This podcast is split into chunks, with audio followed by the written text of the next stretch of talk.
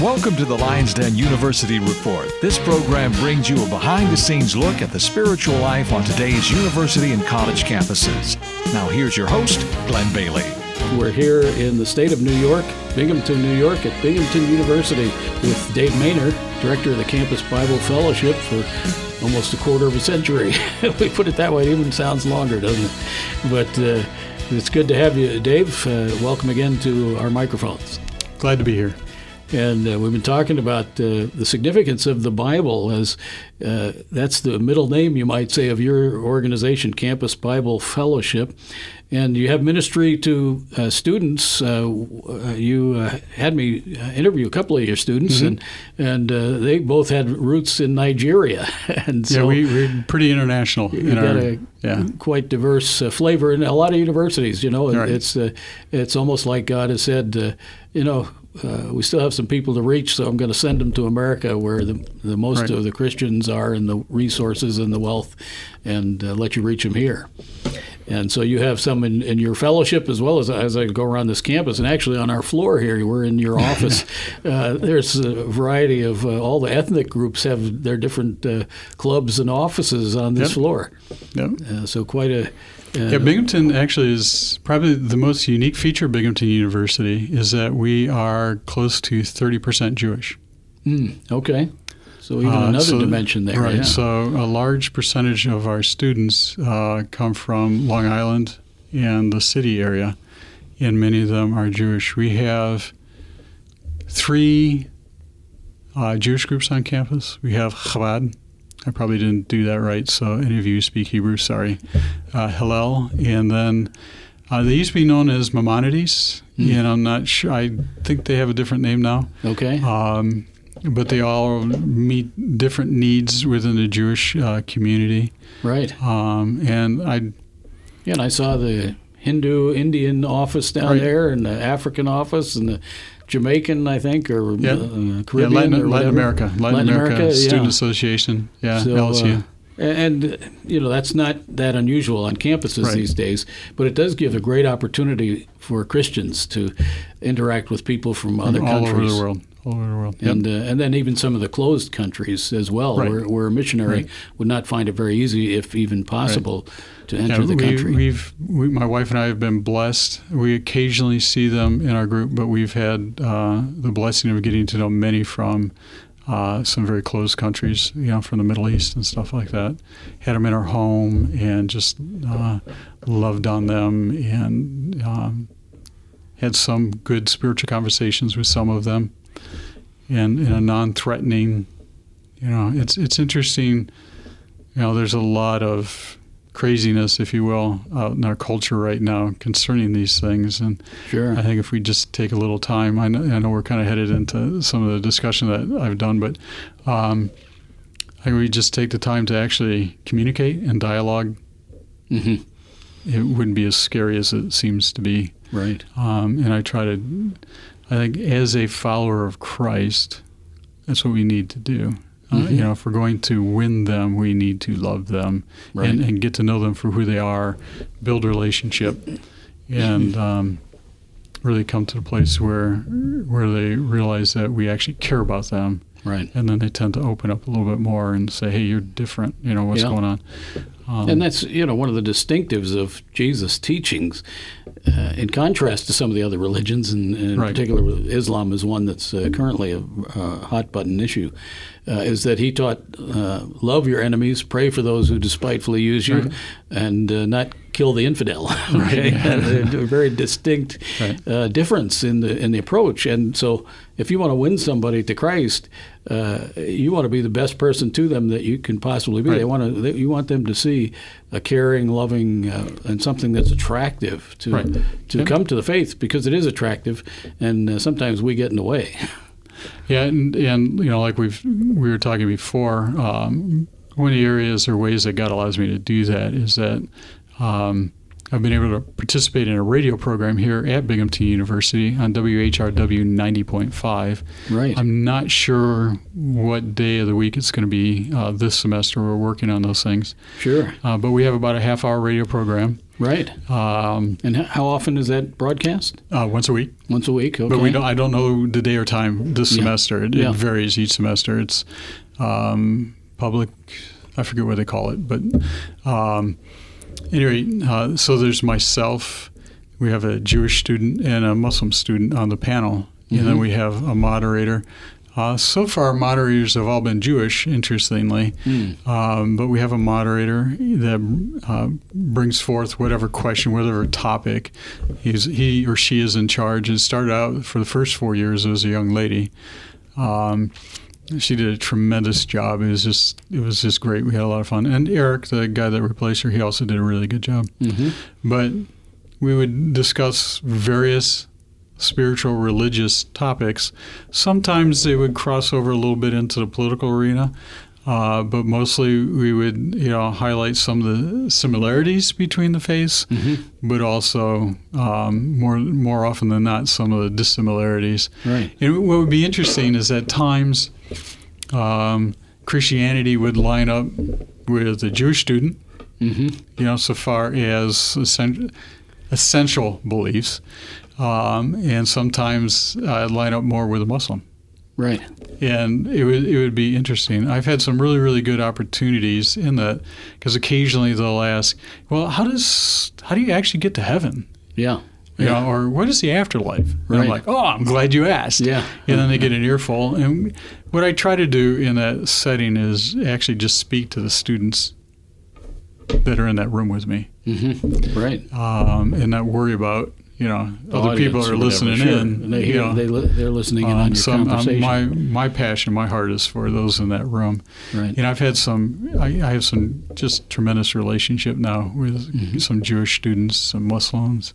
right. Uh, through You even got invited to a Muslim banquet or something, right, you? that's correct. And that was through. It was because I do this panel that they were comfortable asking me to participate because they realized that um, even though I may have differences, I actually care. Yeah.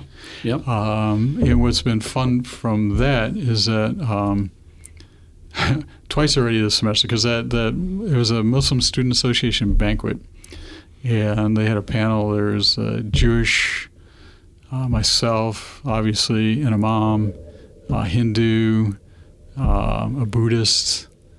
Um, who else? I think that was it. There may have been somebody else on that panel. I can't remember, but uh, you know, we all just shared various things.